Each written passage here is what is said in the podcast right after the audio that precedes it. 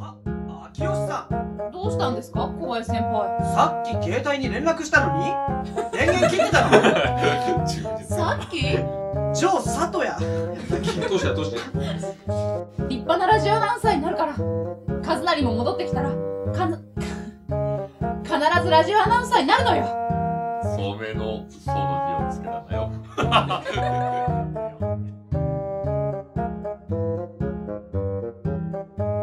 この番組は FM 秋葉のパーソナリティ小林秀樹と秋吉里美の2人が担当する冠番組なのですこのポッドキャストの中では現在公開中の「ラジトラ Q2012」の裏側に迫るべく小林秀樹と秋吉里美の2人が出演者の皆さんにインタビューしていくのです小林秀樹と秋吉さとみのラジトラシグナルというわけで今回も始まりましたはいパーソナリティの小林秀樹と秋吉さとみですはいいきなりですけれど行きましょう今回はですねもうすでに楽屋の前に来ておりますはどなたですか秋吉さんいカズナリ役のくにさんですじゃあ行ってきますああちょっと失礼しますはいはい。ラジトラシグナルですあ、どうも。はじめまして秋吉さとみであ、どうも、はじめまして、国です、どうも。はいじゃあ今回くにさんはカズナリっていう役だったんですけれどもえカズナリをやってどういうところが自分的にいいっていう聞きどころとかはえ、聞きどころですかそう、割と高青年で、あの、やらせていただいたんで、そういうちょっとストレートな感じの役だったんでね、その辺を聞いてもらったらいいかな。あと、多分 SE でこうガサガサして、あの、なんていうのラ無線っぽい音になってると思うので、そこが、その辺ちょっとね、面白いかなと思いますね。こうガガーってなってるようなやつが、そうそうそうそう。まあ、全部ガガーってなってるんでそうだから僕の僕数の声は多分入ってないですよね多分ねずずっそうとでエすフねェクトかかってる感じで、まあ、それはそれで面白いかなと思いますけどねそうですねはい じゃあまたよろしじくゃあまた機会があればはいよろしくねはいすいません失礼しまはいどうもじゃあ秋吉さんが国さんのところに行ってる間に僕はもう一つの楽屋の方に行っとこうかな失礼しますすはいあどうもこんにちは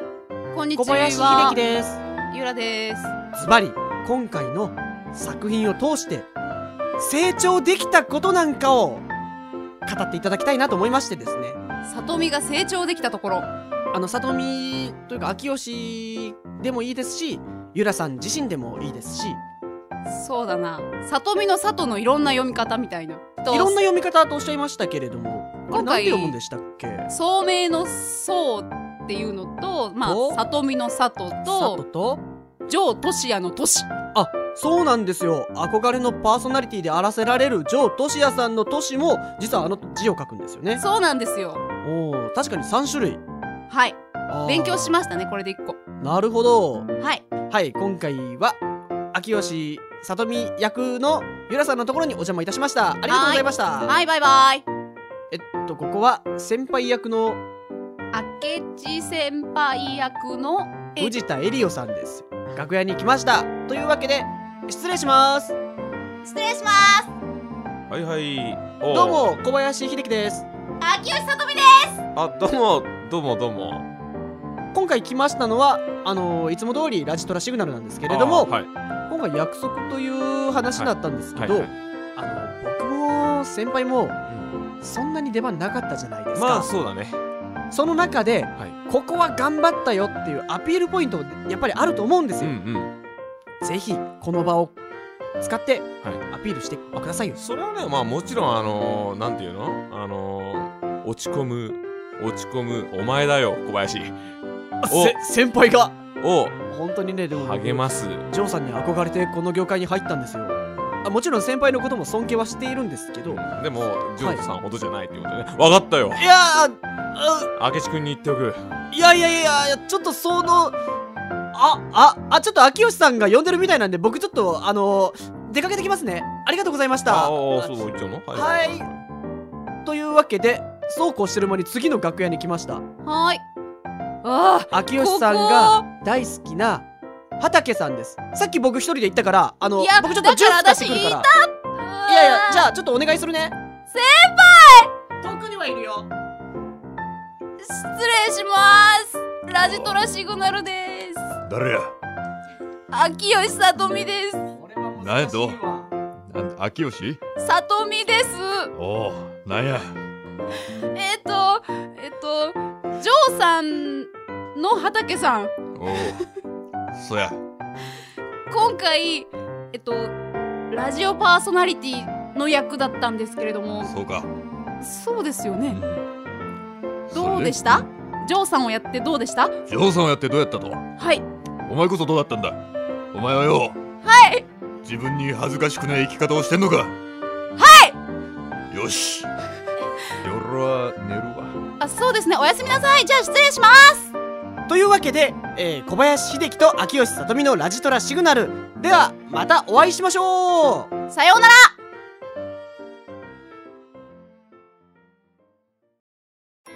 さすが人気のパワースポットねどうしたんだ小林